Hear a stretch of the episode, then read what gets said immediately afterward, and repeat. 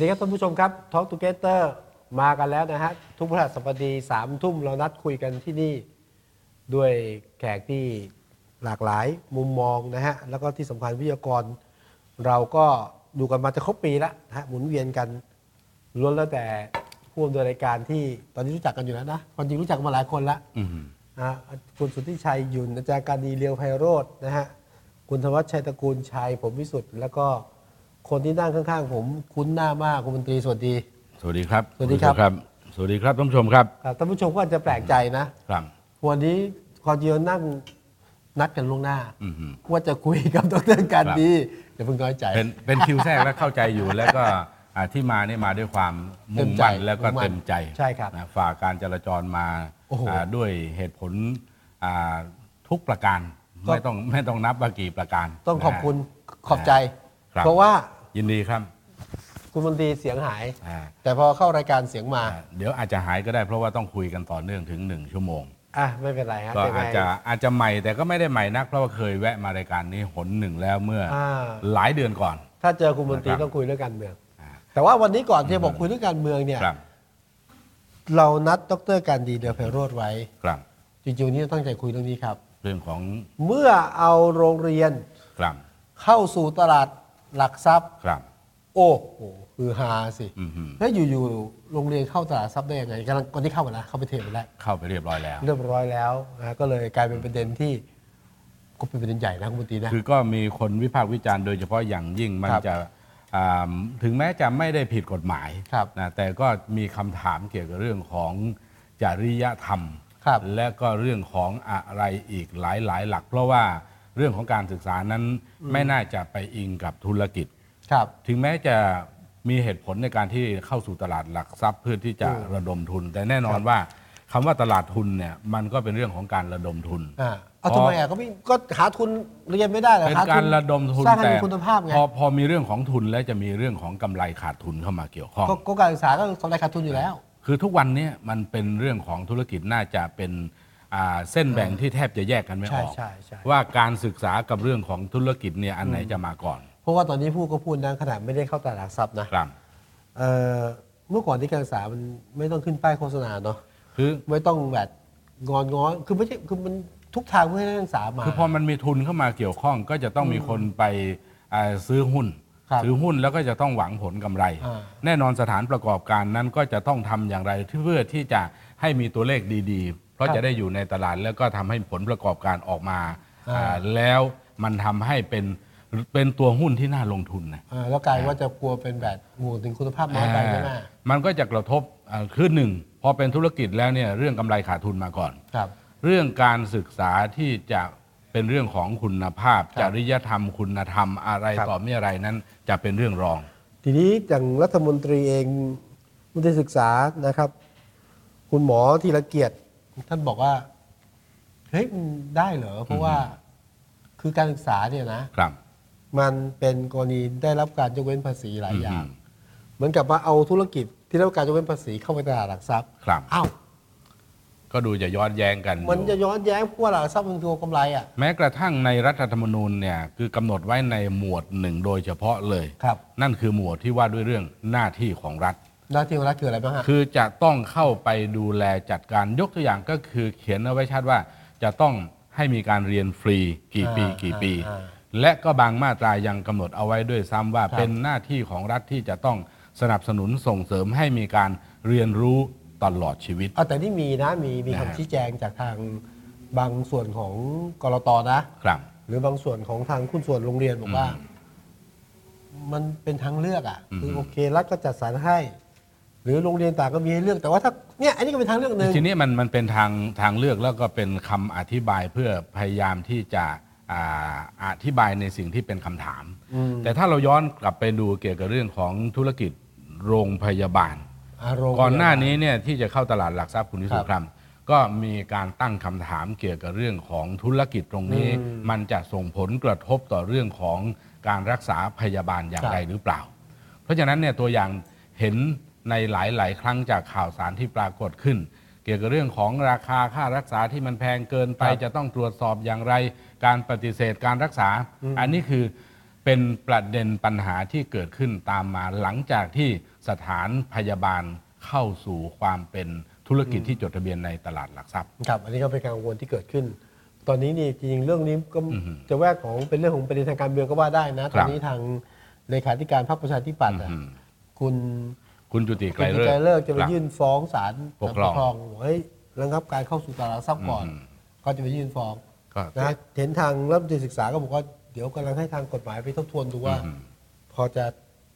คือในแม้คือที่เขาไปไม่ได้เปิดจะจะยังไงเขาไปต่อเปิดดูกฎหมายแล้วเนี่ยเขาก็บอกว่าไม่ไม่มีได้กฎหมายใด ๆ มาปิดกั้น หรือห้ามไม่ให้เขาเข้าไปจดทะเบียนในตลาด แต่ก็มีกำแพงเกี่ยวกับเรื่องของอาคุณภาพเรื่องจริยธรรมคุณธรรมที่ว่า คุณวิสุทธ์เคยได้ยินคำว่าอ่าจ่ายครบจบแน่ จ่ายครบจบโอ้จะยินคุณอ่าจ่ายครบจบแน่อันนี้กลายเป็นว่าเงินมาแล้วไม่รู้ว่าอ่าจะเร่งจบหรือว่าเร่งผลิตเพื่อออกมารับใช้สังคม คุณภาพที่ได้รับจากการเรียนรู้ตลอดหลาย ๆ ปีนั้นจะเป็นอย่างไรบ้าง ผมยกตัวอย่างอีกอันหนึ่งนะไม่ขออนุญาตไม่เอ่ยว่าเป็นสถาบันไหนครับ เราเนี่ยคุ้นหูมาตลอดว่านี่คือเป็นตลาดวิชา ตลาดวิชาร้านกำแพงสิอะ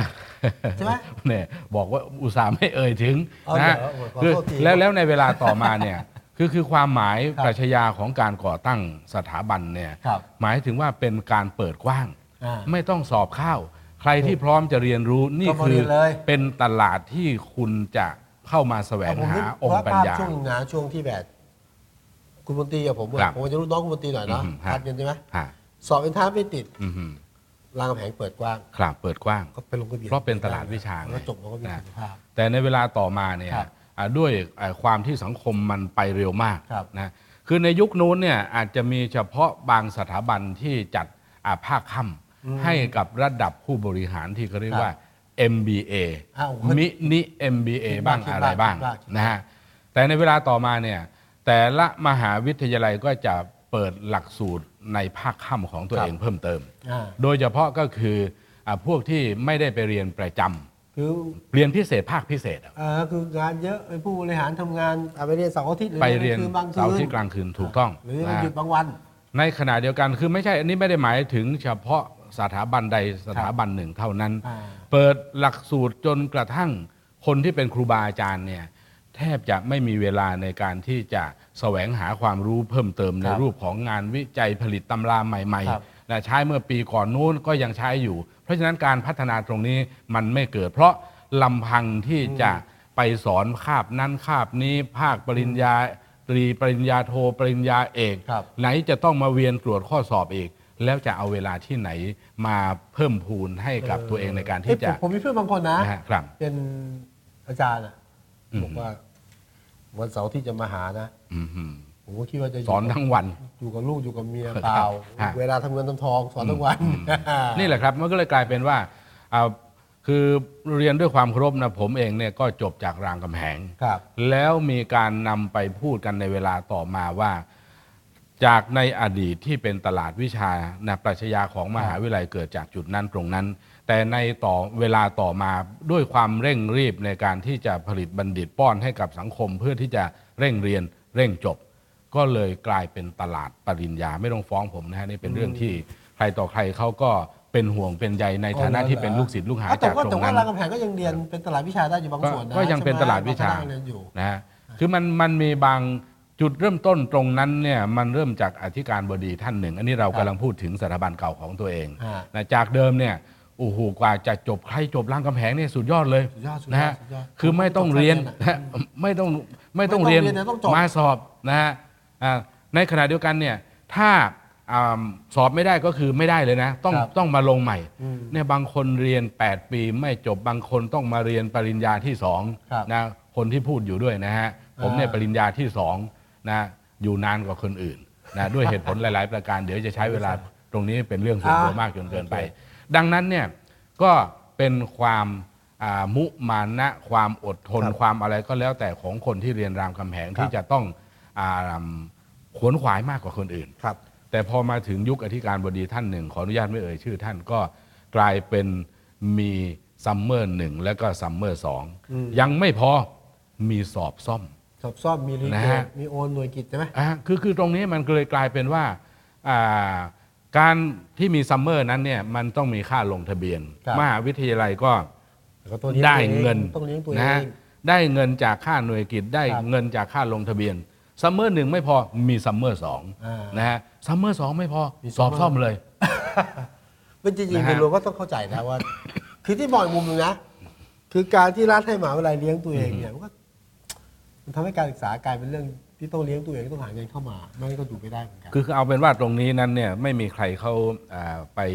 อติดใจสงสัยอะไรเกินงาม แต่ตั้งข้อสังเกตเพื่อที่จะไม่ให้มันไปซ้ำรอยครับอาปัญหาอย่างโรงพยาบาลก็ดี หรือแม้กระทั่งที่ยกตัวอย่างเรื่องตลาดวิชากลายเป็นตลาดปริญญาตรงนี้ คืออย่างน้อยที่สุดเนี่ยต้องคำนึงถึงถึงคุณภาพของบุคลากรของคนที่ เรียนรู้แล้วจบออกมาแล้วมารับใช้สังคม จะต้องเป็นคนที่มีคุณภาพพร้อมที่จะออกมารับใช้สังคมอะโอเคอ่านี่คือประเด็นเรื่องของการศึกษาที่เราเองก็อ่าเดี๋ยวค่อนข้างจะเป็นห่วงเป็นใยอข้ายู่ฟังก็ไม่สรุน้ปอยว่าคุณมนตรีเป็นห่วงนะฮะเป็นใยครับกังวลอยู่นะที่จะเอาโรงเรียนเข้าสู่ตลาดหลักทรัพย์แล้วจะคุณภาพจะเป็นอย่างไรครับจะควบคุมได้แค่ไหนอืมจะเป็นการค้าขายหรือไม่ ก็เป็นมุมที่คุณมนตรีก็เป็นห่วงเป็นใยครับผมก็อาจจะยังกังวลกังวลอยู่กันนะอืมแต่เดี๋ยวต้องเผื่อจะมีคนที่บอก ออกมาบอกว่าเอ้ยไม่ใช่หรอกก็ว่าไปนะคือมองต่างมุมได้อ่ามองนะฮะต่างมุมได้ แต่ต้องยอมรับอย่างหนึ่งว่าทุกวันนี้เราเร่งอ่าเร่งเร่งผลิตจนกระทั่งอันหนึ่งที่มันหายไปครับก็คือเรื่องของคุณธรรม จริยธรรมอืมปัญหาบ้านเราทุกเหรอปัญหาบ้านเราทุกวันเนี้ยอ่าเมื่อมันมีความเร่งร้อนเร่งรีบในเรื่องของการที่จะเอาธุรกิจเป็นตัวนำหายใจเข้าออกเป็นกำไรขาดทุนเนี่ยเรื่องของอย่างอื่นเนี่ยมันก็จะ อยู่ในลำดับรองอ๋อเหรอนะฮะเอ้ยแต่ว่ามีมีบางวงการนะบางวงการนะมันไม่ได้ไม่ได้กำไรขาดทุนนะอื้อหือหายใจเข้าออกเป็นตัวเลขนะอะฮะเป็นตัวเลขเลยจำนวนที่นั่งจะได้เท่าไหร่พักไหนนะจะได้เท่าไหร่เนี่ยครับแล้วอันนี้แล้วนี่ผมดีกว่าผมแวะอีกนิดเดียวเดี๋ยวจะไปถึงเรื่องนั้นนะอ่าอ่าอ่าแม้กระทั่งบริษัทใหญ่ ๆ ที่ครับจดครับทะเบียนอยู่ในตลาดหลักทรัพย์ แล้วเขาบังคับเขียนกฎหมายไว้เลยว่า คุณต้องมีธรรมาพิบาลของตัวเองอืมแปลว่าอะไรอะนะฮะคือต้องยึดหลักธรรมาพิบาลจะต้องอ่าซื่อสัตย์ทั้งต่อหน้าและรับหลังต้อง คือทุกอย่างต้องอาตรวจสอบได้นะฮะไม่เอาเปรียบไม่อะไรที่มันเป็นเรื่องที่นอกเหนือจากกฎเกณฑ์ต้องอาเคารพอ่ากฎกติกาที่มีอยู่ แต่กลายเป็นว่าหลักธรรมาภิบาลนั้นเนี่ยหลายครั้งเวลาเกิดปัญหาขึ้นไม่ว่าอินไซเดอร์ร่วงรู้ข้อมูลก็ตาม หรืออาผู้บริหารระดับ CEO ไปประพฤตินอกลู่นอกทางจนกระทั่งเป็นข่าว แล้วย้อนกลับไปดูปรากฏว่าธรรมาภิบาลที่เขียนเอาไว้นั้นอยู่ในข้อต้นๆที่ ผู้บริหารควรจะต้องพึงมีอยู่ในตัว แต่ก็ปรากฏว่าระดับผู้บริหารระดับสูงเป็นคนละเมิดธรรมาภิบาลนั้นเสียเองบางทีไม่ได้อ่านอืมอ่านแล้วลืมก็กลายเป็นเป็นเพียงแค่อ่าเขียนเอาไว้ให้สวยหรูเป็นไปตามที่กฎหมายกำหนดเอาแต่ก็ไม่แน่บางทีสำนักงานเขียนแล้วไม่ได้อ่านไม่ได้ปฏิบัติแต่ถึงเวลามีเรื่องเกิดขึ้นอย่างนี้ประชาชนก็ฉลาดไงอืมตรวจสอบไอ้นี่แหละที่เขียนไว้นี่แหละอืมอันน่ะก็ฝากเอาไว้เฉยๆหเพียงรือแต่อย่างขกนารดณีล่าสุดเสือดำเสือดำใช่ไหมอืมอันนี้ไปถึงเสือดำเลยเอานะก็บริษัทแห่งหนึ่งมีมีธรรมาธิบาลเขียนไว้แต่ไม่ได้ใช้ไงครับนะเอาคุณมนตรีมาต้องคุยเรื่องการเมืองบ้างนะครับเดี๋ยวบอกมีคนอืมทักทายคุณเกมกามกาครัมบกาเม่ใช่ไหมฮะต้อนรับคุณมนตรีสู่ท้องทูเกเตอร์โอ้ครับขอบพระคุณนะครับคุณภูมินทร์ไม่ใช่คุณภูมินทร์นะฮะฮะนี่เป็นผู้จัดการวงบริหัวหน้าโอ้โหแฟนกันผมผมผมเป็นแฟนของมารีโฮน่าด้วยนะครับอ่านะฮะแล้วจะมีคอนเสิร์ตดิจะมีคอนเสิร์ตวันที่เท่าไหร่นะจำไม่ได้แล้วนะครับณภูมินทร์ มีมีแต่วันนี้วันที่เท่าไหร่เนี่ยประมาณเนี่ยอืมห้าเจ็ดวันใช่ไหมดีครับทุกท่านแฟนคลับรายการนี้ครับนะขอบพระคุณนะฮะ บางท่านก็บอกว่าฟังตอนเช้าเช้าๆก็ตื่นมาฟังทุกเช้านะครับ เป็นอ่าแฟนรายการจะได้ไม่เหงาไง เออแล้วตอนคืนก็ฟังได้ที่เก้าหกจุดห้าเหมือนใช่ไหม โอ้โหนี่ดูเหมือนมีหลายที่นะ เหรอคนงานเยอะ คนงานเยอะเอาเรื่องของการบ้านการเมืองตอนนี้นี่ชัดเจนแล้วว่าอะเพิ่งจบจากอะไรเฟดเขาเรียกอะไร อือหือย้ายพักข้ามขั้วเลือกข้างเรียบร้อยนะครับ เออ ตอนนี้ก็ไปไหนไม่ได้แล้ว ถ้าการเลือกถ้าตั้เลือกตั้งวันที่24 วันที่ 24 กุมภาพันธ์ไม่ขยับไปไหน ไม่ขยับไปแต่ไหนว่าไม่น่าจะขยับเนาะอะแหมมาถึงตอนนี้ยังต้องขยับอีกเหรอไม่ต้องขยับแล้วมั้งเพราะล่าสุด นายกเราพูดกับนายกของเยอรมนีว่า นั่นแหละประมาณคือกุมคือภเอาละคุณวิสุทธ์อาจจะมองนั้นเป็นเหตุผลหนึ่งในการที่ไปอ่าพูดคุยรับปากกับนายกรัฐมนตรีเยอรมนีก่อนหน้านั้นก็ไปรับปากกับหลายประเทศเหมือนกัน แล้วก็เลื่อนมาหลายครั้ง นะก็ฮะเออนะเออก็นะก็ก็เป็นแม่เหตุผลอันหนึ่งถ้ายังมีการเลื่อนอีก สิ่งที่ได้ไปพูดไปรับปากเอาไว้เนี่ยครับ มันความน่าเชื่อถือเนี่ยมันก็จะถูกทำลายด้วยคำพูดที่พูดแล้วก็ไม่ได้ทำตาม เอาว่าเราตั้งธง24 กุมภาแล้วกันยี่สิบสี่กุมภาพันธ์ ผมว่าอาที่เลื่อนไม่ได้ก็ด้วยเหตุผลอันหนึ่งก็คือ ได้มีการตกปากรับคำและยืนยันไม่รู้ว่ากี่ร้อยกี่พันครั้งในหลาย ๆ ระดับ และอันหนึ่งที่เป็นเหตุผลที่น่าจะเป็นอ่า จุดสำคัญในการครับที่จะต้องตัดสินใจว่าไม่ต้องเลื่อนคือเวลาเวลาการเลือกตั้งที่รัฐบาลที่เขาจะยุบสภาเนี่ยครับเขาจะหาอาศัยช่วงจังหวะที่เรตติ้งดีคะแนนพุ่ง ยุบเลย ยุบเลยเพื่อที่จะเรียกคะแนนได้เสียงกลับเข้ามากลุ่มสภาพให้ได้มากกว่าเดิมอ่า สมมตินะฮะสมมติผมเป็นรัฐบาลอยู่นะนะฮะ คะแนนเสียงผมกำลังอ่า ดี กำลังดีมาก ผมยุบเลย นะฮะ ก็ยังไงก็เลือกผมมา โอ้โหยังไงก็ถือว่านี่คือจังหวะนาทีทองแต่เมืองไทยมีสองนะอันนี่ครับ บางอันเพี้ยงพล้ำแย่แล้วว่าอยู่ต่อไม่ไหวโดนบีบให้ออกก็ ยุบซะเลย นั่นนั่นคือลักษณะเฉพาะของประเทศไทยเฉพาะประเทศไทยนะฮะอ่าดังนั้นพอกลับมาถึงตอนนี้เนี่ยนาทีนี้ถ้าถ้าดูจากโพลที่ออกมาครับนะครับ โดยเฉพาะโพลล่าสุดของอาจารย์ ดรสังสิทธิ์พิริยะรังสรรค์รังอ่านะฮะเอ่อ บิ๊กก็ตู่นอะก็ปรากฏว่าเป็นโพลที่อ่าคนละอารมณ์กับโพลของำนิด้าที่ออกมานิด้าที่คุณหญิงสุดารัตน์เนี่ยมาทั้งทั้งที่มันห่างกันไม่กี่วันครับนะนิด้าไม่แน่ใจว่าไปสำรวจคนละจุดคนละมุม หรือว่ามีกระบวนการที่แตกต่างจากโพลของมหาวิทยาลัยรังสิตของสังสิทธิ์โพลอย่างไรก็หรืไม่อเป็เปนไรล่าแต่ว่าผมว่าผมก็มีความอารมณ์ไม่ต่างคนไทยนะอืมคือโพลไหนก็โพลไหนฮะใช่ผมก็บิ๊กตู่มาอะอ่ามาแน่ใช่ไหมครับแน่ะอ่า เพราะเพราะฉะนั้นตรงนี้น่าจะเป็นเหตุผลสำคัญอันหนึ่งครับถ้าจะต้องตัดสินใจว่ายังไงก็ต้องเลือก ตรงนี้เป็นเหตุผลสำคัญ ประกาศกกตแบ่งเขตเรียบร้อยที่วันนี้ออกวันนี้สินะเนี่ยวันวันนี้ถือว่าเป็นพระเอกของข่าวการเมืองเลยเอเรื่อองอัขนองนี้การอันแบ่นี้งถืเขอตว่าเลืเป็อนกตั้งสัญญาณที่อ่าบอกว่าเลือกตั้งแน่หรือเปล่าอืมอ่าอันนี้ก็ถึงแม้จะเป็นการคือไอ้ตรงนี้ก็ถ้าจะเอามาเป็นหลักยึดเลยว่าแน่ก็ไม่ใช่เสียทีเดียว เพราะมันเป็นการดำเนินการตามกระบวนการตามกรอบเวลาที่ครับต้องดำเนินการอ่านะฮะหนึ่งก็คืออาทำตามคำสั่งคอสชที่ 13ทับ2561 ซึ่งตอนนั้นเนี่ยไม่ไม่ใช่อ่าสิบหกเข้าหกหนึ่งนะอ่าคนละฉบับไอ้นะสิบหกทับ61นี่คือฉบับล่าสุด อันนี้ล่าสุดอะเอาเอาเป็นว่าการแบ่งเขตเลือกตั้งหนนี้ทำภายใต้คำสั่งคอสชสองฉบับอ่าสองฉบับ ฉบับแรกคือที่13สิบสาม ทับหกหนึ่งตอนนั้นเนี่ยจริง ๆ ฉบับที่ 13เนี่ยออกมาเพื่อที่จะอ่าขยายความรองรับเกี่ยวกับเรื่องของการอ่าการทำ primary vote ครับอ่าของพรรคการเมืองที่กฎหมายรัฐธรรมนูญนั้นกำหนดเอาไว้ว่าจะต้องมีการทำ primary vote ซึ่งเป็นการทำ primary vote ชนิดที่เต็มรูปอะครับถึงแม้จะมีบทเฉพาะการกำหนดเอาไว้ก็ตาม แต่กระบวนการของ primary vote นั้นเนี่ย คุณจะต้องไปเริ่มต้นที่เขตเลือกตั้งอืมนะฮะคือถ้าเป็นฉบับสมบูรณ์ที่อยู่ในหมวดถาวรในยบทถาวรเนี่ยต้องทำทุกเขตนะครับครับ แต่ในบทเฉพาะการเนี่ยให้จังหวัดใดเขตแปลว่าจังอะไรคือจังหวัดหนึ่งมีห้าเขตมี 350 เขตก็ต้องทำทั้ง 350 เขต กรุงเทพเนี่ยมี 30 เขตก็ต้องทำทั้ง 30 เขตหนักอะแต่บทเฉพาะการกำหนดเอาไว้ว่าเอาอย่างนี้ในช่วงของการเริ่มอ่าเริ่มเลือกตั้งครั้งแรกครันะบ ก็จังหวัดใดจังหวัดหนึ่งเนี่ยถ้ามีหลายเขต ก็ให้เขตใดเขตหนึ่งทำหน้าที่เป็นเจ้าภาพ แล้วก็อ่าถือว่าเป็นการอ่าทำพลายมารีโวตแทนเขตอื่น ๆ ได้ด้วย คือย่อย่อยเล็กมา ย่อให้เล็กลงมา ไม่ต้องทำทุกเขตแต่ทำสมมติจังหวัดละเขตแล้วก็จังหวัดเอาละจุดเป็นก็พอว่าเขตหนึ่งของกรุงเทพอ่าอ่าให้ผู้ที่มีอ่าสิทธิ์เป็นสมาชิกของพรรคการเมืองในเขตนั้นเนี่ยอ่า มาทำหน้าที่เลือกผู้สมัครทั้ง 30 เขตของกรุงเทพตัวกรุงเทพมีกี่เขต 30 เขตหายไปเท่าไหร่หาเอ๊ะเดิมมี 33 33ใช่ไหม สามก็หายไปหายไปสามอะกรุงเทพมีขอสามอภัยสิบสามสิบเขตมี primary vote หนึ่งจุดเองถูกไหม3นั่นคือบทเฉพาะการอ่าเข้าใจผมผู้เชี่ยวชาญถูกไหมนะฮะถูกต้อง ทีนี้พอมาไอ้คำสั่งที่ 13 เนี่ย ที่เขาเรียกกันว่ามินิ primary vote ก็แทนที่จะให้กระบวนการมันเริ่มต้นในเขตเลือกตั้ง ครับแล้วก็ใช้จำนวนสมาชิกให้ครบองค์ประกอบตามที่กฎหมายกำหนด ก็ใช้วิธีการให้มีคณะกรรมการสรรหาอ่านนะครับที่ที่คำสั่งตรงเนี้ยออกแบบให้พักการเมืองไปแต่งตั้งกรรมการสรรหาจำนวน 11 คน อืม ซึ่งองค์ประกอบตรงนั้นเนี่ยจะมีสมาชิกพักจำนวนหนึ่ง แล้วก็กรรมการบริหารพักอีกจำนวนหนึ่ง อ่า ก็ไปทำ primary vote ซึ่งแปลว่าต้องที่สำคัญก็ต้องมีสมาสมาชิกพรรคด้วยตัวแทนสาขาพรรคด้วยถูกต้อง อ่าแล้วก็กรรมการบริหารพรรคในส่วนกลาง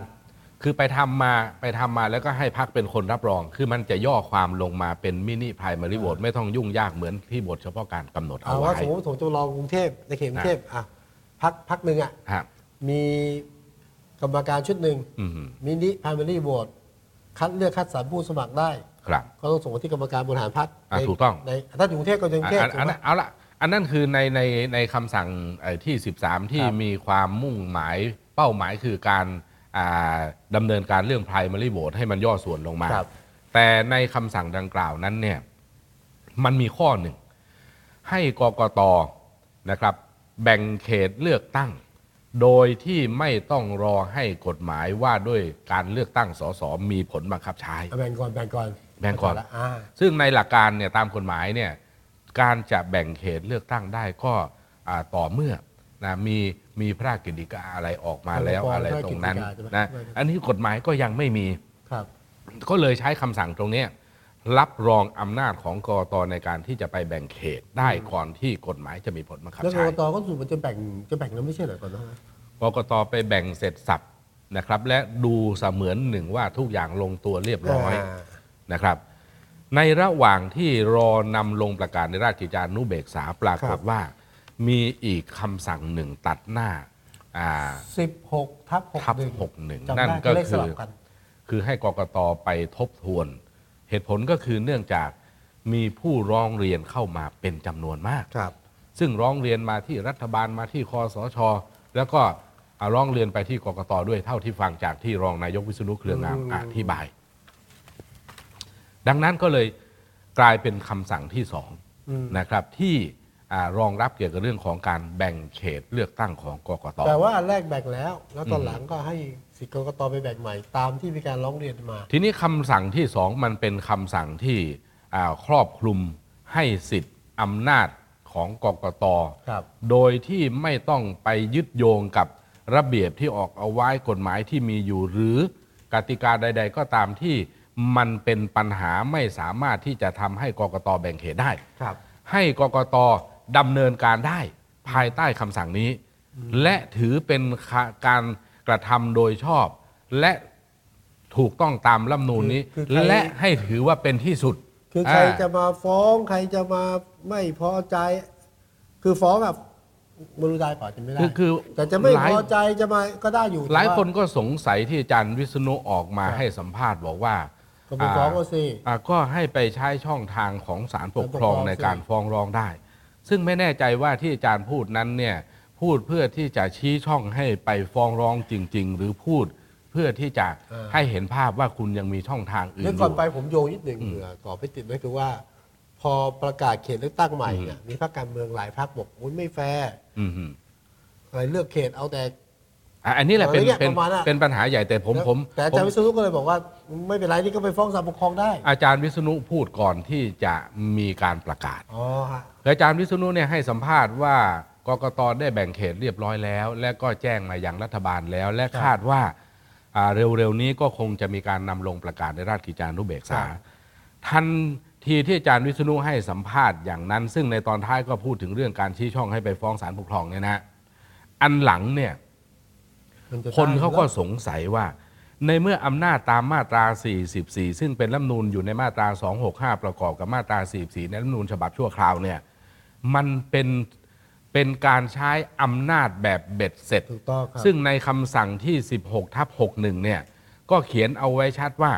ให้เป็นไปโดยชอบด้วยรัฐธรรมนูญ และถือเป็นที่สุดอ่าคำว่าที่สุดตรงนี้คุณไม่ต้องไปฟ้องใครนะมันจบแล้ว จบแล้ว ถึงแม้ไปฟ้องเนี่ยศาลปกครองก็จะจะรับบอกว่าเปล่าไม่รู้เลยอาจจะรับหรือเปล่าอาจจะไม่รับรับไปแล้วเอาไปดูบอกว่าในเมื่อมันมีอำนาจอ่าที่รับรองอยู่แล้วตามครับคำสั่งมาตรานี้เนี่ยก็ไม่มีเหตุในการที่จะต้องรับไว้พิจารณาเนี่ยสมมุติผมใช้คำอย่างนี้นะครับก็เลยมีคนสงสัยอาจารย์วิษณุว่าอาจารย์พูดจริง ๆ หรือพูดเพื่อที่จะทำให้มันดูดีโอเคนะฮะก็เป็นเป็นข้อสงสัยแล้วทีเนี้ยทีนี้อย่างนี้คุณมนตรีนะผมอยากจะถามว่าเอาช่วยช่วยขมวดหน่อยนะคครัรับบว่า พอประกาศมาปุ๊บมีเสียงไม่เห็นด้วยปั๊บตามมาเยอะเลยเนี่ยช่วยช่วยประมวลให้ฟังว่า ที่ไม่พอใจหรือไม่แฮปปี้หรือแบบรู้สึกไม่ไม่ค่อยยุติธรรมจากพรรคการเมืองป็นจริงไจริงๆเนี่ยก่อนที่จะมีเสียงกระจองงอแงออกมาเนี่ยวันนี้ว่าเสียงกระจกนะแย่ฮะไม่ได้เสีคืยองอะก็เสียงทักท้วง เสียงกระจองงอแงที่มองต่างมุมมองว่ามันเกิดขึ้นได้อย่างไงการที่แบ่งเขตที่มันแปลกประหลาดอย่างนี้นะครับ มันมีอ่า มันมีการแบ่งเขตซึ่งยังไม่ใช่ของจริงหลุดออกมาก่อน หลังจากการให้สัมภาษณ์ของอาจารย์วิเหษมือนณุของตัวจริงนะฮะเลยเนี่ยซึ่งบังเอิญว่าแม่โชคดีนะอ่าที่ฉบับที่หลุดออกมาเมื่อคืนเนี่ยประมาณทุ่มเศษๆคืนที่ผ่านมาตรงเนี่ยกันใช่ไหมตรงกันมันมี 57 หน้าอ่าแต่ฉบับของจริงที่ออกมากี่หน้าวันนี้มี60อ่ามีมีอ่า76 หน้าเออทำไมมันเพิ่มมาอ่าเพราะฉะนั้นตรงนี้เนี่ยมันก็เลยเป็นความต่าง เพราะฉะนั้นฉบับอ่า สองฉบับนี้ถึงจะนำมาเทียบเคียงแล้ว มันไม่ได้แตกต่างกัน แต่มันแตกต่างกันตรงที่ฉบับแรกยังไม่มีลายเซ็นของประธานกกต และมีไม่ครบทั้งหมด 76 แผ่น อันนี้คือเป็นประเด็นที่นำมาพูดถึงเมื่อนิดคืนึนงมี 57 ครับ หน้าวันนี้มีเท่าไหร่ 61 หน้า 76 หน้าอ๋อ76 57 กับ 76 ต่างกันเยอะมากอันนี้คือมันต่างกันนะฮะฮะเอาละต่างแสกันดงว่าเมื่อวานมีไม่ครบ มีไม่ครบ แล้วก็ไม่มีนะฮะลายเซ็นของประธานกกตอ่าไม่มีลายเซ็นแต่มันมีแผ่นสุดท้ายนั่นคือเออแผ่นที่มันลงชื่อประธานกกตโดยที่ยังไม่มีลายเซ็นครับมีแต่ใบว่าเอาปะเอาหน้าเอาเท่าที่หลุดมาเนี่ยตรงไหมเขตเลือกตั้งอ่ามันก็ไม่ได้แตกต่างกันอะเหมือนนะฮะเพียงแต่ว่ามันมีไม่ครบอ่าองค์ประกอบโอเคไม่ครบโอเคทีนี้พอแบ่งเสร็จแล้วเนี่ย คือต้องต้องเข้าใจคุณวิสุทธ์ท่านผู้ชมนะครับที่ว่า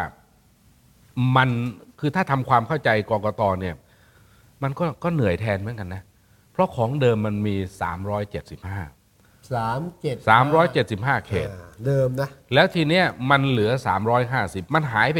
25ครับยกตัวอย่างอย่างกรุงเทพเนี่ยมันหายไป 3 เขต ครับเพราะฉะนั้นเนี่ยพื้นที่ที่มันหายไปมันก็จะต้องเกลี่ยมายังเขตที่เหลืออยู่เท่าที่มีก็คือ 30 เขต ครับ แต่บังเอิญว่ามันมีข้อน่าสังเกต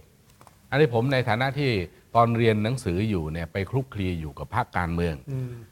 ไป เป็นอาสาสมัครแจกแผ่นปลิวแผ่นพับติดโปสเตอร์นะฮะแผ่นคือแต่แผ่นแต่ก่อนพับแต่ก่อนเนี่ยตอนที่ผมเรียนหนังสืออยู่มันมีเลือกตั้งบ่อยอะปีหนึ่งสองครั้งก็ยังมีเออคือคักนะฮะเลยคักเลย เราก็ถือว่าเป็นประสบการณ์อ่าปประระสสบบการณ์การณ์ไปเรียนรู้ประชาธิปไตยและได้สตุ้งสตังค์มาเป็นค่าหน่วยไอ้กินนี่เป็นด้วยเป็นช่วยติดหรือช่วยแกะ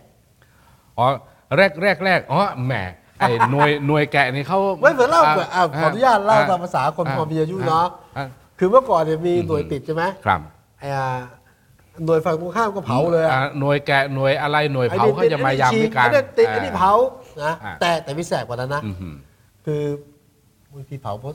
คนเราเข้าใจว่าเราเผาโปสเตอร์หรือป้ายหาเสียงเผาฝั่งตรงข้ามเผาใช่ไหมครับป้าเผาของตัวเองอ๋อเพื่อที่เรียกคะแนนสงสารเอออย่างเงี้ยนะอ่าเดี๋ยวนี้ก็ไม่มีนะเดี๋ยวนี้หวังว่าจะไม่มี อันนั้นคือเป็นเรื่องของเทคนิคการเลือกตั้งอ่าอ่าในแต่ละยุคเราให้ฟังแต่ละสมัยที่แตกต่างกันครับนะฮะ ทีนี้วกกลับมาเรื่องของการแบ่งเขตที่มันเหลือไม่เท่าเดิมที่พยายามเข้าใจว่าจะต้องเกลี่ยคือหนึ่งเนี่ยอ่าต้องเอาหลักมาก่อนอืมเขาแบ่งเขตเลือกตั้งเนี่ยเขายึดกรอบสามกรอบนะฮะหนึ่งหนึ่งคือเรื่องของของจำนวนประชากรอ่าประชากร เพราะว่าสัดส่วนจำนวนประชากรต่อสสหนึ่งคนเนี่ยมันเปลี่ยนแปลง เพราะครับเขตเลือกตั้งมันมันอ่าจำนวนอะไรต่อไม่อะไรมันเปลี่ยนไปเนี่ยครับหนึ่งจำนวนประชากรต้องเท่าเท่ากันครับ สองเขตปกครองปกครองสามก็คือหลักภูมิศาสตร์อืมนะฮะแต่บังเอิญว่าไอ้ของของเก่าอะชุดแรกที่ยังไม่มีคำสั่งอ่าใหม่ออกมาเนี่ยก็อยู่ภายใต้สามกรอบตรงนี้ ซึ่งดูเหมือนก็ไม่นะมีฮะเสียงโวยวายเท่าไหร่วันเถอะและบางคนเขาไปรู้มาด้วยซ้ำไปว่าสามกรอบตรงนี้พอผ่านกระบวนการ รับฟังความคิดเห็นทั้งประชาชนและทั้งพรรคการเมืองแล้วเนี่ย เขาก็เลือกกรอบใดกรอบหนึ่ง ซึ่งเป็นที่รู้บางบางบางเขตเลือกกรอบหนึ่งบางเขตเลือกกรอบสามบางเขตเลือกกรอบสองอย่างนี้เป็นต้นผมไม่ได้แปลว่าทั้งทุกเขตใช้สามกรอบใช่ไหมนะคือมีตุ๊กตาอยู่สามกรอบครับแล้วก็ไปรับฟังความเห็นว่าน่าจะเป็นกรอบไหนอืมอืมแล้วก็นำเสนอความเห็นตรงนั้นมายังกกตแล้วให้กกตพิจารณาจากข้อร้องเรียนต่างๆ แล้วก็มาหาข้อสรุปว่าจะใช้กรอบไหนเป็นเกณฑ์ แต่บังเอิญว่า พอหลังจากมีคำสั่งให้มีการทบทวนแล้วก็ไป สิบหกอ่าสักหกหนึ่งใช่ มันมีกรอบที่สี่กรอบที่ห้าโผล่เข้ามา คือซึ่งเขาก็บอกว่า ไม่ผิดเพราะกฎหมายเขียนเอาไว้ว่า ต้องทำไม่น้อยกว่า ไม่น้อยกว่าสามกรอบ เพราะฉะนั้นถ้ามีกรอบใหม่ขึ้นมาก็ถือว่าไม่ผิดเพราะคำว่าไม่น้อยอ่าก็นะฮะ เพิ่มอีกสักสองกรบคืออย่าน้อย อันเนี้ยเกิน พอเกินมาปุ๊บเขาก็ถามว่า ในเมื่อมันมี 3 กรอบอย่างที่เราคุยกันไปเมื่อสักครู่และไอ้กรอบทีสี่ 4 กรอบที่ 5 นี่คืออะไร อืมปรากฏว่ากรอบทีสี่ 4 นั้นถูกตั้งชื่อว่าอ่า เป็นเป็นกรอบที่เรียกว่าแบ่งตามกลุ่มชาติพันธุ์นะฮะกลุ่มชานี่ติเลือพันกธุ์ตั้งสสเนี่ยนะนะฮะเขาก็เลยมาล้อกันเนี่ยผมเห็นนักการเมืองเขาคุยกันโอ้นี่อะถ้ามงไปทางนี้อ่าพวกล้วไปทางนี้อ่าพวกกะเหรียงยางกะเลอไปทางนี้อย่างนั้นหรือเปล่า อันนี้เราเราพูดอ่าหรือว่าไม่ได้พูดถึงอ่าความอะไรเป็นชาติพันธุ์แต่บอกว่าวิธีคิดอย่างเงี้ยนะนะวิธีคิดมันก็หนึ่งกรอบที่ 4 เป็นกรอบชาติพันธุ์ครับแล้วก็กรอบที่ 5เขาเรียกว่า เป็นกรอบที่เป็นไปตามขนบธรรมเนียมประเพณี หรเอาประเพณีเอาเอานิยมเขตเลือกตั้งอะอ่า ก็นี่คือบอกว่ายึดโยงอันตามอันนี้เขาอธิบายเลยหรือว่าเราไปอะหรือว่าอันนี้าไเป็นเป็นจาะเรื่องที่กรกตอธิบายเหรอนะเป็นกรอบที่งอกขึ้นมา ในเมื่อสามกรอบนั้นมีชื่อเรียกว่ากรอบอะไรกรอบที่สี่กรอบที่ห้าก็ต้องอธิบายว่าเกิดจากอะไร โอ้โหจริงๆขอขอโทษจริงผมไม่ได้ตามอยากรู้ไอ้ทีทีนี้เนี่ยคุณอะไรคุณวิสุทไอ้ธิ์เรื่องของนะ อ่ากลุ่มชาติพันธุ์กับธรรมเนียมครับแปลว่าอะไรนะอยากรู้เลยนะเขาก็เขามีอธิบายแล้วแต่ผมไม่รู้อะมาก็เดี๋ยวเดี๋ยวต้องไปดูเออคือคือคำว่าชาติพันธุ์เนี่ยมันก็เป็นเรื่องของชนที่เขาเป็นชนกลุ่มน้อย เป็นชนที่อยู่ตามพื้นที่อะไรความหลากหลายของชาติพันธุ์ตรงนั้นครับนะอันนั้นคืออะถูกนำมาอ่าอธิบายตรงนี้ด้วย ทีนี้ประเด็นถ้าคือคือนี่ความเห็นส่วนตัวนะครับจบรัฐศาสตร์มานะฮะไม่เข้าใจ คือโยงไม่เข้าใจจริงก็ต้องไปถามนักการเมืองว่า หรือไปถามกกตเก่าว่า ว่าเป็นมันยังไง เป็นหมวดหมู่ที่ถูกแยกออกมาได้ด้วยหรือไม่ อืมแล้วมันเกี่ยวยังไงกับการจัดพื้นที่ที่ไม่เข้าใจจริง ทีนี้อ่าเขาบอกว่าแพ้ชนะเนี่ยนักการเมืองเขาพูดกัน มันต้องเริ่มตั้งแต่การแบ่งเขต อืม พอแบ่งเขตเนี่ยผมเนี่ยเคยคุยในรายการวิทยุว่า ผมเนี่ยเอาละยกตัวอย่างจังหวัดลำพูนผมเนี่ยอืมฐานเสียงผมเนี่ยอำเภอป่าซางทั้งนั้นเลย อ่า เพราะผมเกิดที่นั่นอ่า นะฮะ แต่พอมามีการแบ่งเขตใหม่เนี่ยมาแบ่งอำเภอป่าซางซอยออกไปเป็นสองหรือสามส่วนอ่าว่าพื้นที่ตำบลนี้ไปอยู่กับเขตนี้พื้นที่คือกระจุยกระจายเลยครับซอยย่อยนะฐานเสียงผมเนี่ยกระหมดแล้วกระจัดกระจายเลยอ่าอันเนี้ยมันทำให้เกิดการได้เสียขึ้นสำหรับนักการเมืองที่เขาคุ้นเคยแล้วถ้าก็คุณมนตรีบอกว่าเอาสมมติมีฐานเสียงสักร้อยคน พอโดนผ่าจะเหลือแค่อ่าสี่คนนะอ่าอ่าอาจจะประมาณนั้นผ่โดยภูวิศาสตร์เนี่ยคือในช่วงที่ผ่านมาแม้จะไม่มีการลือกตั้ง งานศพงานบวชขึ้นบ้านใหม่งานแต่งโกนจูกวนหนวดอะไรเอ้ยโกนหนวดไม่ต้องไปนะคือคือเขาไปหมดอะ แต่พอมาแบ่งเขตใหม่เนี่ยอ่าเอ้าอย่างนี้จะยังไงต้องไปเดินพื้นเดินที่ใหม่ใหม่เดินใหม่เออมีอะไรกี่วันอัหกอัสิบวันล่ะยกตัวอย่างผมเห็นนักการเมืองที่เขาออกมาอ่าโต้แย้ง ก็คือเขตเลือกตั้งที่หนึ่งของจังหวัดนครราชสีมา โคราชโครานะชโคราชนะคือเขตอำเภอเมืองเนี่ยมันก็ต้องเป็นหลักอยู่แล้วในการที่จะเป็นเขตหนึ่งอ่าโดยความเข้าใจก็แล้วก็เอาพื้นที่อื่น ๆ ถ้าประชากรไม่เพียงพอก็เอามาบวกเข้าไปอ่าโดยหลักก็จะเป็นอย่างนั้นแต่ปรากฏว่าเที่ยวนี้พื้นที่อำเภอเมือง กระจัดกระจายเอาไปเติมให้กับเขตนั้นบ้างเขตนี้บ้าง กระจายไปสี่เขต แต่ว่าแทนที่กรุงเทพจะเป็นอำเภออำเภอมันเป็นหลักนะ อ่าฮะ แล้วก็ถ้าไม่พอก็อำเภออื่นก็มาถูกต้อง เป็นองค์ประกอบนั่นนั่นคือของเดิม อันนี้ไม่ใช่คือเอาโคราชแบ่งเป็นเอาอำเภอเมืองเนี่ยไปเติมให้กับเขตนั้นบ้างเขตนี้บ้าง แบ่งเป็นกี่เขตอะก็ทั้งหมดโคราชเดิมมี 15 ตอนนี้เหลือ 14 ก็หายไปหนึ่งแต่ว่าตัวอำเภอเมืองโดนผ่าไปหลายหลายโซน พาไปหลายโซนไม่ต่ำกว่า 4 เขต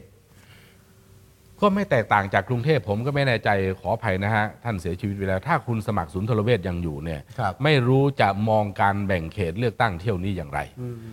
เขตดุสิตเนี่ยเป็นฐานที่มั่นใหญ่ของคุณสมัครศูนย์ทรเวใช่ชใช่ใช่เพราะเมื่อก่อนที่บอกว่า เขตทหารเนี่ยคะแนนค่อนข้างเป็นเอกฉันท์นะคือคุณสมัครอยู่เขตนั้นโอ้โหแบบ เที่ยวนี้รายละจะเห็นได้ว่า เขตดุสิตซึ่งเป็นเขตหนึ่งและเป็นเขตหลักอืมและเป็นเขตทหาร อ่า ปรากฏว่าเขตหนึ่งไปอยู่ที่พระนครแล้วครับตอนนี้ พระนครป้อมปราบศัตรูพ่ายสัมพันธวงศ์อ่าแล้วพาเขตดุสิตออกเป็นสองเขตนะส่วนหนึ่งไปขึ้นกับป้อมปราบสัมพันธวงศ์พระนครไปแล้ว แต่เอาเฉพาะแขวงนครชัยศรีซึ่งไม่รู้ว่าเป็นที่ตั้งอะไรที่ไอ้ตรงนั้นมีนัยสำคัญอย่างไรหรือไม่ เอาไปไว้กับเขตบางซื่ออ่าถึงแม้จะมีพื้นที่ติดกันแล้วซึ่งเขตใครอะ แม่บางคุณชาติตระปูลลงอ่ามาอ่าไม่แน่ใจว่าลูกชายจะลงไหม เขาเคยอยู่พักประชาธิปัตย์และย้ายไปย้ายย้ายออยู่ยู่พรพัรกคของคุณพ่อเขาคือจำชื่อไม่พัได้พักอะไรอ่าพักพลังท้องถิ่นพไทลัยงท้องถิ่นไทยอืมคุณชาติตระปูลครับอ่าอันนี้อันนี้คือเฉพาะตรงเขตดุสิตที่ถูกผ่าออกไปครับ ทีเนี้ยพผมคุ้นเคยกับเขตเขตเลือกตั้งที่ 7 ไม่แน่ใจว่าตอนหลังนี่เป็นเขต 7 หรือเปล่าอะไรคือเขตอะไรเขตธนบุรีคลองสารอืมธนบุรีคลองสารเนี่ย หนึ่งในแง่ของประชากรสองเขตรวมกันก็น่าจะเพียงพออืมสองในแง่ของเขตปกครองนะก็เป็นเขตปกครองที่อยู่ติดกัน แม้กระทั่งในหลักภูมิศาสตร์ที่ถูกวางเอาไว้เป็นกรอบของการเลือกตั้งของการแบ่งเขตเนี่ยครับเขาอยู่ในโซนเดียว คลองสารธนบุรีธนบุรีคลองสารแต่ปรากฏว่าเที่ยวนี้ผ่าธนบุรีออกเป็นสองซีกอืมแล้วเขตที่ถูกเป็นเขตหลักคือ เขตคลองสาร แล้วข้ามสะพานไปไม่รู้ว่าตรงนั้นเป็นคลองบางกอกใหญ่หรือคลองอะไร ไปเอาเขตบางกอกใหญ่มาพ่วงเข้ากับเขตคลองสารแถมกับบางแขวงของธนบุรี แล้วเอาธนบุรีส่วนใหญ่ ไปไว้กับเขตอะจอมทองอะไรอย่างนี้นะฮะอันนี้ก็คืออาเป็นอะไรที่ทำให้เห็นได้ว่า คือโดยหลักของการแบ่งเขตเนี่ยหนึ่งถ้าไม่จำเป็นเขาจะไม่ผ่าเขตปกครองอืมแต่ถ้าจำเป็น เขาจะไม่ผ่าลงลึกไปจนถึงตำบลอืมแต่ตอนนี้ก็ยังอยู่ในกรอบคือผ่าอำเภออแต่เป็นการผ่าที่ค่อนข้างจะอย่างที่อดีตอ่าสสที่โคราชเขาบอกว่า คือเข้าใจโดยประการทั้งปวง เพราะว่ามันหายเป็นหนึ่งเขต และจะต้องมีการจัดพื้นที่กันใหม่ครับแต่ถ้าคุณจัดอย่างนี้อันนี้ผมอ่าพูดแทนเขานะฮะอ่าคุณอะไรสักอย่างหนึ่งผมจำชื่อท่านไม่ได้อ่าคุณประเสริฐจันทระลวงทองหรืออะไรหรือเปล่าถ้าถ้าจำไม่ผิดนะฮะเขาก็บอกว่า แม่มันเป็นการแบ่งที่ค่อนข้างจะประหลาด เขาใช้คำนี้เออเอาเอาเป็นว่านี่คือครับพอแบ่งออกมาแล้วก็มีข้อโต้แย้งอ่าซึ่งมีอยู่หลายๆเขตและก็หลายจังหวัด เท่าที่โอเคฟังมาตั้งแต่ช่วงบ่ายๆเนี่ยกาญจนบุรีโคราช และก็จังหวัดที่ถูกเพ่งเล็งที่สุดก็คือจังหวัดสุโขทัยแม้กระทั่งจังหวัดตาก แล้วก็ทำไมต้องเป็นสุโขทัยคุณสมศักดิ์เทพสุทินอยู่ที่นั่น นะฮะก็ก็มีการวิพากษ์วิจารณ์กันครับอะเอานี่คือเรื่องของการแบ่งเขตเอาเฉพาะเห็นโอเคเห็นนะฮะ เห็นแต่แต่ว่าประเด็นก็คือว่าผมเข้าใจอย่างนี้ถูกไหมว่า คนก็จะบอกว่าเป็นการแบ่งเขตที่ค่อนข้างที่จะมีคนแบ่งให้ อาจจะไม่ชอบธรรมเท่าไหร่นักเอาเอาเป็นว่าไม่แฟร์เท่าไหร่นักหรือเปล่าอะเอาคำถามที่เกิดขึ้นก็คือ ครั้งแรกกกตแบ่งไปแล้ว อืม เป็นการแบ่งภายใต้กรอบของครับ อาระเบียบการปหลักกครเกอณงฑ์ ประชากรนะภูมิภาค ระเบียบหลักเกณฑ์ที่ออกตามคำอาออกตามกฎหมายลูก ครับ ที่ให้อำนาจกกตในการไปออกระเบียบ แต่การที่ให้ทบทวนนั้นเนี่ยเป็นการให้อำนาจเบ็ดเสร็จกับกกต และก็มีข้อความบางข้อความที่เราคุยกันตั้งแต่ตอนต้นว่า ให้ถือเป็นที่สุด อืม ดังนั้นไม่ให้โต้แย้ง และเป็นการใช้ มาตรา 44 เพียวๆ ในการที่ให้ไปทบทวน มันก็เลยมีคำถามไงครับว่าที่แบ่งเอาไว้นั้นเนี่ยอ่าตกลงเนี่ยอ่าที่บอกว่ามีมีผู้ร้องเรียนเข้ามาเป็นจำนวนมากเนี่ยอ่าด้วยความเคารพนะครับผมไม่ได้อ่าพูดแทนพรรคการเมืองใด ก็มีข้อสงสัยว่าเอามาดูหน่อยได้ไหม ที่อาจารย์วิษณุบอกว่า มาเป็นปึ้ง มาเป็นปึกโอ้ยนี่เป็นความลับอ่าก็ ก็ไม่ได้เห็นว่านายกนายขออ่าอ่านายงอหรือนายคนไหนหรือจากไหน แล้วก็ข้อโต้แย้งนั้นเนี่ยครับโต้แย้งในประเด็นไหนอย่างไรครับนะอะโอเคเราเห็นภาพเห็นภาพละอือหือทีนี้เอาละไม่ว่าจะพอใจไม่พอใจชอบใจไม่ชอบใจครับ ก็ต้องเดินหน้าต่อไป เพราะว่ามันคือได้รับการรองรับคือทางกฎหมายถูกแล้วต้องอืมคงจะไม่สามารถไปแก้ไขใด ๆ ได้อีก เพราะว่าอำนาจตามมาตรา44ได้ครับได้รับประสิ่งกันที่เอาทำได้ไว้แล้คือวจะมาแสดงความไม่พอใจได้อือหือ แต่ไม่มีผล ก็เหมือนกับที่สสอดีตนักการเมืองทั้งหลายออกมาโต้แย้งตั้งคำถามอืมซึ่งก็เป็นเพียงการตั้งข้อสังเกตและชี้ให้เห็นถึงอ่าเหตุผลการเปลี่ยนแปลงว่ายึดโยงในหลักอะไรกันแน่ อะโอเค ตอนนี้ตอนนี้เอาละขั้นตอนต่อจากนี้ไปอืมหลังจากรู้เขตเลือกตั้งแล้ว แล้วต้องทำไงต่อครับ ก็นำไปสู่กระบวนการมินิ primary vote ก็คือต้องแต่ละเขต คือรู้แล้วเนี่ยว่าอ่ามีจังหวัด กรุงเทพเนี่ยครับอ่ามี 30 เขตแล้วใครอยู่ในเขตไหนบ้างอืมก็นำไปสู่การทำ primary vote ที่ว่า แต่จริงๆเนี่ยเนี่ยก็ต้องอาย้ำอีกครั้งเนี่ยผมเนี่ยชอบอาเวลาจะพูดถึงอะไรต้องบอกว่าเราไม่ได้มีเจตนาในการที่จะไปอืมไอ้ตั้งข้อสังเกตอะไรจนเกินเลยนะก็ต้องบอกอีกครั้งหนึ่งว่า สิ่งที่กำลังจะทำกันอยู่ณเวลานี้ ไม่ได้แตกต่างอะไรกันกับพิธีกรรมธรรมดานี่เอง ใช่ใช่ใช่นะ เพราะมีหลายพักการเมืองเนี่ยได้เปิดตัวผู้สมัครในเขตนั้นเขตนี้หมดขแล้วองตัวเองไปล่วงหน้าหมดแล้วหมดแล้วแล้วกระบวนการ primary vote ที่จะให้ผู้มีสิทธิ์อ่าซึ่งเป็นสมาชิกในเขตนั้นๆ เป็นคนลงมติลงคะแนนหรือว่าทำอะไรที่อ่าให้นำมาสู่ว่าจะเลือกนายกนายขอเนี่ยก็คุณเลือกกันประกาศตัวกันไปเรียบร้อยใช่ใช่แล้วจะไปทำ primary vote เพราะฉะนั้นกระบวนการตรงนี้มันก็ไม่แตกต่างจาก พิธีกรรมที่ทำให้มันถูกต้องคือตามต้องกฎทำหไงมายไม่ทำมันก็ผิดกฎหมายอืมเลือกตั้งใช่ไหมนะฮะเออแต่ก็สมมติคุณสมมติว่าอาคุณมนตรีลงเขตนี้ครับ แล้วก็ประกาศว่าคุณมนตรีจะได้ลงเขตนี้นะอือฮึเอาแล้วกรรมการที่เป็นของคัดสรรของมินิพันธิบุตก็ไม่มีผลนะแล้ยัวงก็ไงต้องเลือกคุณมนตรีก็ก็นั่นนั่นคือเป็นสิ่งที่เป็นเราตั้งคำถามอยู่ว่า จริง ๆ เนี่ย กระบวนการ primary vote มันจะต้องมาเปิดชื่อกันในตอนหลังว่าครับเสนอชื่อใคร และก็ด้วยเหตุผลอันใดอืมและเสนอชื่อมาแล้วถ้า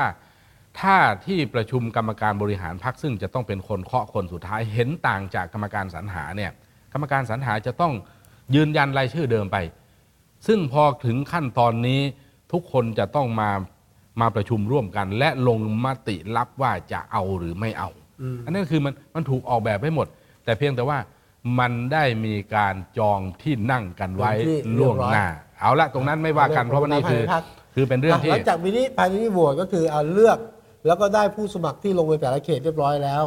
จริง ๆ ตรงเนี้ยแล้วต่ออ่ามันจะต้องรอความชัดเจนในวันที่ 7 ธันวาคมอีกที อ๋อเจ็ดธันวาคือวันที่นายกถ้ามานะพลเอกประวิตยจะคอสชอะรัฐบาลนะพรรคการเมือง เขาเข้าใจว่านายกใช่ครับอ่าอาจอืมแหมจะมาหรือไม่มาเป็นอีกเห็นเรื่องหที่นึ่งพ่อบอกนะ ว่านายกอะอาจจะมาถ้าไม่มาก็คงเป็นผมเองรักษาเนื้อรักษาตัวไว้หน่อยหนึ่งอ๋อเพราะอ๋อเพราะอาจารย์สังสิทธิ์บอกว่าอ่าท่านนายกลุงตู่เนี่ยถ้าจะเป็นตัวจริงเสียงจริงครับระยะต่อจากนี้ก็ต้องอารักษาฟอร์มอ่าอย่าให้เดี๋ยวจะอย่าฟอร์มอย่าหลุด เดี๋ยวคะแนนมันจะหลุดตาม เพราะฉะนั้นต้องรักษาระยะเอาไว้โคจนกว่ามีจะถึงคอสวันชพบพรรคการเมืองแล้วนี่ให้ คือจริงๆ อย่าเรียกว่าคสช พบพรรคการเมืองก็ไม่ได้เพราะว่าหนึ่งเนี่ยมันเป็นไปตามข้อที่ 8 ของคำสั่ง 53 ทับ 2560 ที่กำหนดเอาไว้เกี่ยวกับเรื่องของถ้าทุกอย่างเสร็จสมบูรณ์แล้วเนี่ยให้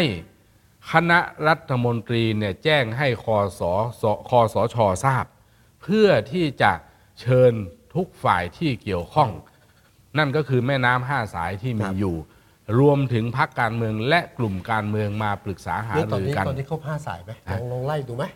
อะไม่ครบแล้วอันนั้นสินะ มีรัฐบาลอันนี้มีอะแต่แต่เขาบอกว่ากรทยังถือไหม อะกรทยังอยู่อ่าเพราะสนชรัฐธรรนูญมีไหมสนชสปทสปอ่า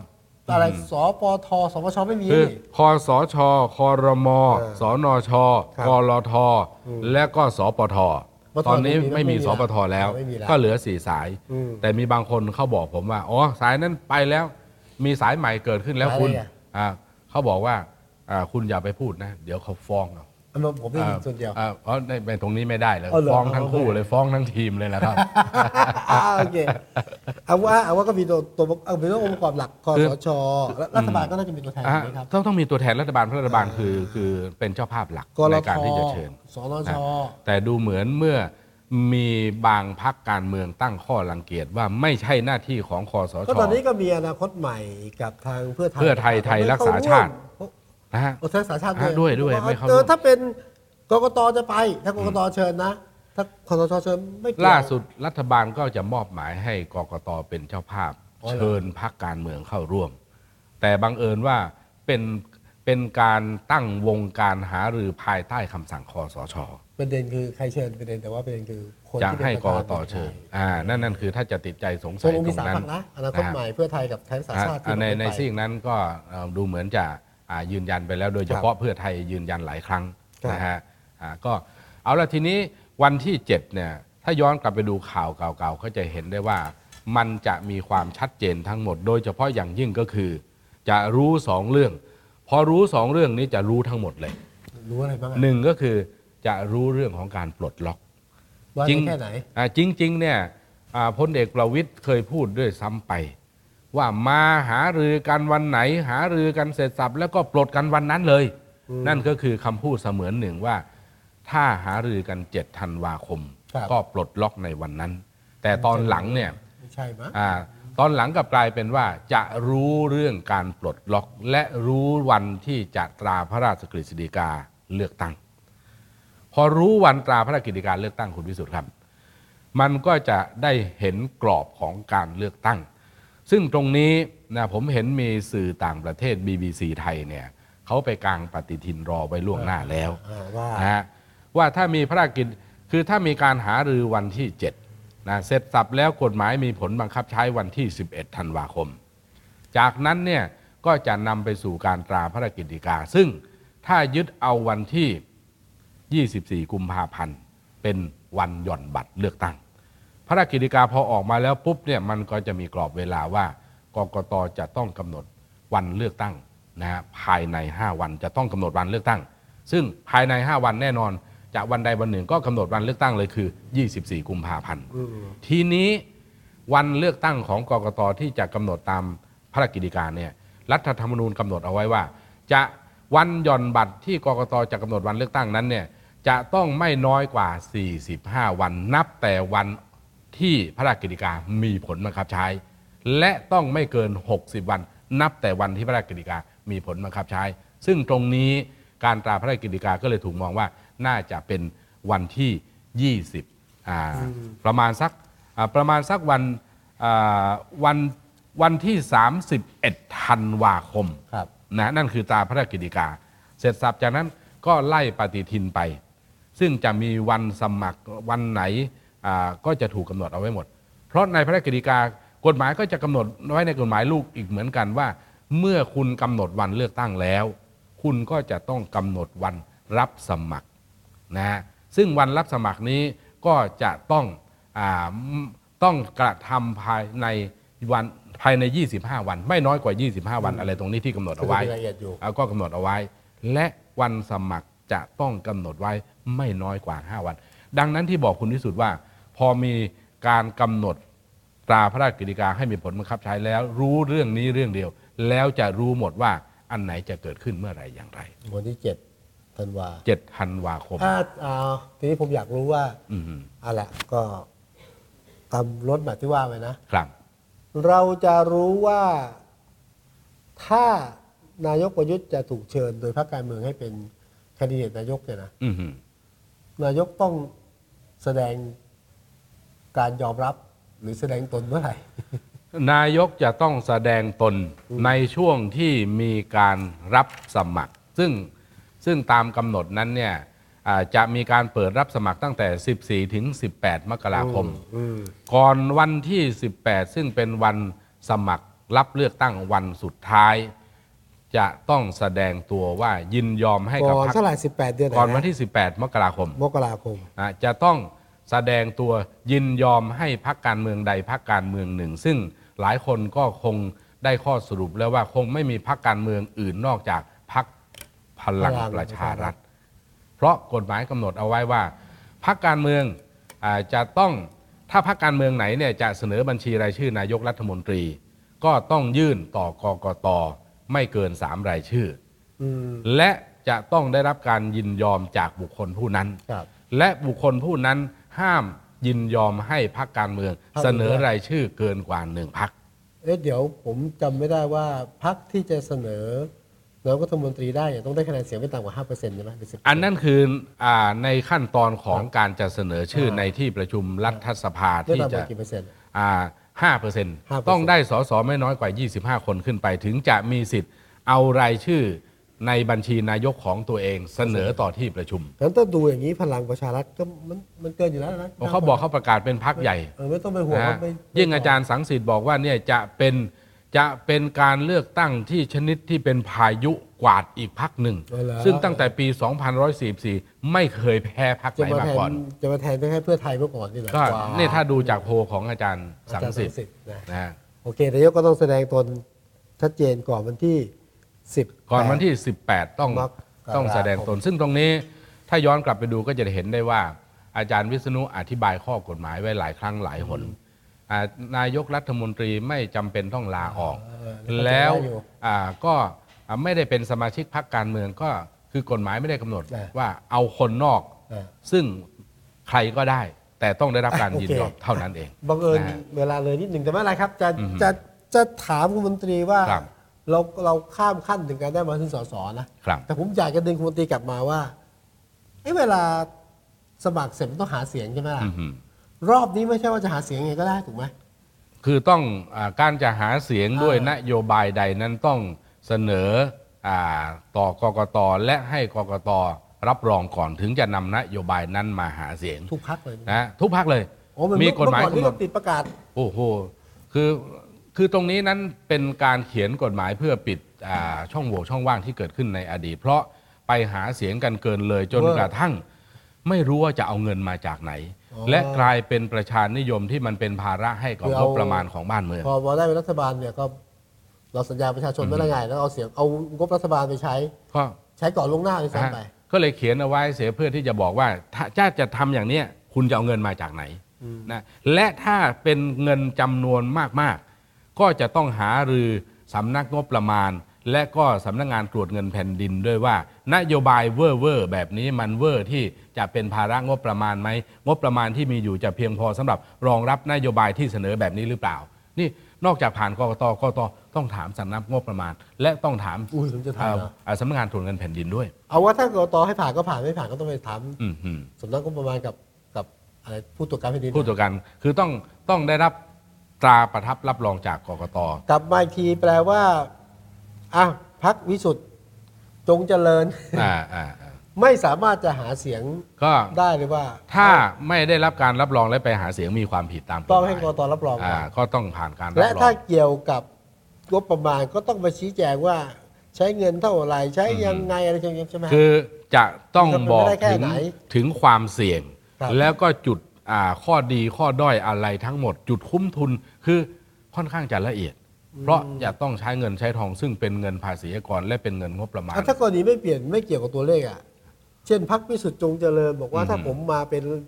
รัฐบาลเนี่ยนะ สิ่งแรกที่ผมทำเลยนะ ผมจะขอยกเลิกยุทธศาสตร์ชาติ 20 ปีสมมตินะสมมตินะก็ไม่ได้ใช้เงินไม่ได้ใช้เงินผมแค่ใช้เสียงไอ้เนี่ย คือหลายคนก็ประกาศเอาไว้แล้วครับนะครับแม้กระทั่งการแก้ไขรัฐธรรมนูญ ซึ่งบางคนใช้คำแรงถึงขั้นจะฉีกรัฐธรรมนูญ ซึ่งซึ่งอาจารย์วิษณุต้องออกมาเตือนว่าพูดตอนนี้พูดได้นะ เดี๋ยวจะผูกพันเป็นใช่ใช่ปัญหาให้กับตัวเองในอนาคต เพราะการฉีกรัฐธรรมนูญหรือการยกเลิกนั้นเนี่ยอ่ามันมีขั้นตอนในการแก้ไขอยู่ ถ้าไปใช้คำว่าฉีกหรือยกเลิก โดยที่อ่าไม่มีกฎหมายรองรับเท่ากับเป็นขบฏเป็นกบฏอืม ผมก็ไม่ง่ายนะ ไม่ง่าย ไม่ง่ายนะ และยิ่งการเขียนรัฐธรรมนูญอ่าออกแบบเกี่ยวกับเรื่องการแก้ไขเนี่ยล็อกซ้ายล็อกขวา ซึ่งเราเคยคุยกันเอาไว้แล้ว ไม่ง่ายอย่างที่คิด โดยที่นักการเมืองบอกว่า เขียนให้แก้แบบนี้เสมือนหนึ่งว่าไม่ให้แก้เลยเออนะฮะเพราะต้องใช้เสียงหลายขั้นหลายขั้นตอน เหนื่อยนะ ก็ค่อนข้างจะเหนื่อย แต่เอาอันนี้คือช็อตที่เราพูดถึงอือหือเอ่อวิขั้นตอนรัฐธรรมนูญใหม่กฎหมายใหม่ต้องทำอะ ครับ แต่ว่าผมก็ฟังว่าไม่ ว่าจะเป็นยังไงอะ เห็นเขาฟอร์มรัฐบาลกันพอประมาณแล้วไม่ใช่เหรอ ก็หลายพักการเมืองเวลาตอนนี้คุยกันคุยกันแล้วเขานี่ มองข้ามช็อตก็มองง่ายช็อตอ่าแล้วไปถึงรัฐบาลหน้าแล้ว ใช่ นะฮะจริง ๆ มันมีแผนใหญ่มากกว่านั้นอีกคือ แต่เอาละก็ก็กำหนดกรอบเวลากันเสร็จสับว่ามันจะสิ้นสุดในวันไหนอย่างไร กฎหมายถึงแม้จะกำหนดกรอบเวลาว่าหลังการเลือกตั้งจะต้องประกาศรับรองผลโดยเร็ว ทั้งนี้จะต้องไม่ช้ากว่า 60 วันไม่เกิน 60 วัน ของอ่าก็นับจากวันเลือกตั้งไงอืมเพราะฉะนั้นคำว่าไม่เกินเนี่ยห้าวันก็ประกาศได้อืมนะหนึ่งเดือนก็ประกาศได้ ถ้าจะเริ่มทดเวลาเพื่อที่จะไปใช้เวลาในช่วงท้ายๆนะเขาคาดหวังว่าจะมีรัฐบาลในเดือนมิถุนาพฤษภาอ่าประมาณอ่าเมษาพฤษภาด้วยซ้ำประไปมาณนั้นประมาณนะเพื่อที่จะมีภารกิจอะไรที่ยังรออยู่ แล้วที่สุดแล้วขั้วขั้วทางการเมืองณเวลานี้เราเราคาดคะเนแล้วกันนะอือหือ มีกลุ่มเพื่อใช่ไหมครับ เพื่อเพื่ออ่าตระกูลเพื่อตระกูลเพื่อนะฮะตระกูลประชาอ่า นะก็ มีมีขั้วหนึ่งไหมประชาธิปัตย์ถือว่ายังไง คือคือตอนนี้ประชาธิปัตย์เขาก็ถือว่าเป็นขั้วหนึ่งนะฮะเป็นขั้วที่สามเป็นใช่ไหมคือมีมีสามกลุ่มหลักๆ ที่คิดว่าน่า แต่จริงๆอะมีสองสองค่ายเท่านั้นแหละ ค่ายที่เห็นต่างกับคอสช ครับและค่ายที่น่าจะเอาไปด้วยกับคอสชอ่านะเพียงแต่ว่าประชาธิปัตย์เขายังยืนยันว่าเขาก็เป็น เป็นขั้วหนึ่งกลุ่มหนึ่งที่อ่าเป็นขั้วหลักครับแล้วใครจะมาร่วมกับเขาเนี่ยเขาขอเป็นคนเลือก อันนี้คือเป็นการพูดก่อนการเลือกตั้งไงอะก่อนแล้วอะก็เดี๋ยวหลังเลือกตั้งว่าคงจะต้องพูดกันอีกเดี๋ยวแบบว่ากันอีกทีหนึงอ่านะอะคุณเกมกาเม่บอกว่าโพลส่วนใหญ่ที่ลุงตู่ติดโพลเนี่ยแบบ top top ทั้งนั้นแหละครับอืมเอาบอกนะคุณสมสมชายนะครับ ดูรายการจาก โยโกฮาม่าครับโอ้เป็นแฟนคลับคุณวิสุทธ์นี่อืมอืมมีแฟนคลับเข้ามาแฟนอยู่ไกลเนี่ยเคยไปญี่ปุ่นกับเขาหรือเปล่าเนี่ยแต่ญี่ปุ่นนะฮะก็คุณนะฮะคุณสมสมสมสมอะไรนะคุณสมรองนาแหละฮะขออภัยก็วันนี้ก็ได้เวลาพอประมาณครับนะฮะครับมีฝากอะไรต้องติดตามเป็นพิเศษไหมอ๋อไม่เป็นไรก็เจอกันได้บ่อยๆเจอกันได้อยู่แล้วบ่อยๆนะครับกับุณมนตรีจอมพันธ์นะฮะขอบพระคุณ ท่านผู้ชมทุกท่านที่เป็นแฟนกันมาตลอดกับ Talk Together ขอบพระคุณทุกความเห็นที่ส่งเข้ามา และขอบพระคุณถึงแม้จะไม่มีความเห็น แต่ผมเชื่อว่าหลายคนก็มีความเห็นอยู่ในใจนะครับอะแล้วก็คุณมนตรีจอมพันธ์ด้วยขอบคุณจริงที่เป็นแขกครับ ยินดีครับนะให้เรากับท้องตูเกเตอร์พบกันอีกทีหนึ่งก็เหมือนเดิมนะพฤหัสใช่ไหมครับอ่าวันพุธวันพฤหัสครับนะฮะก็วันนี้ต้อง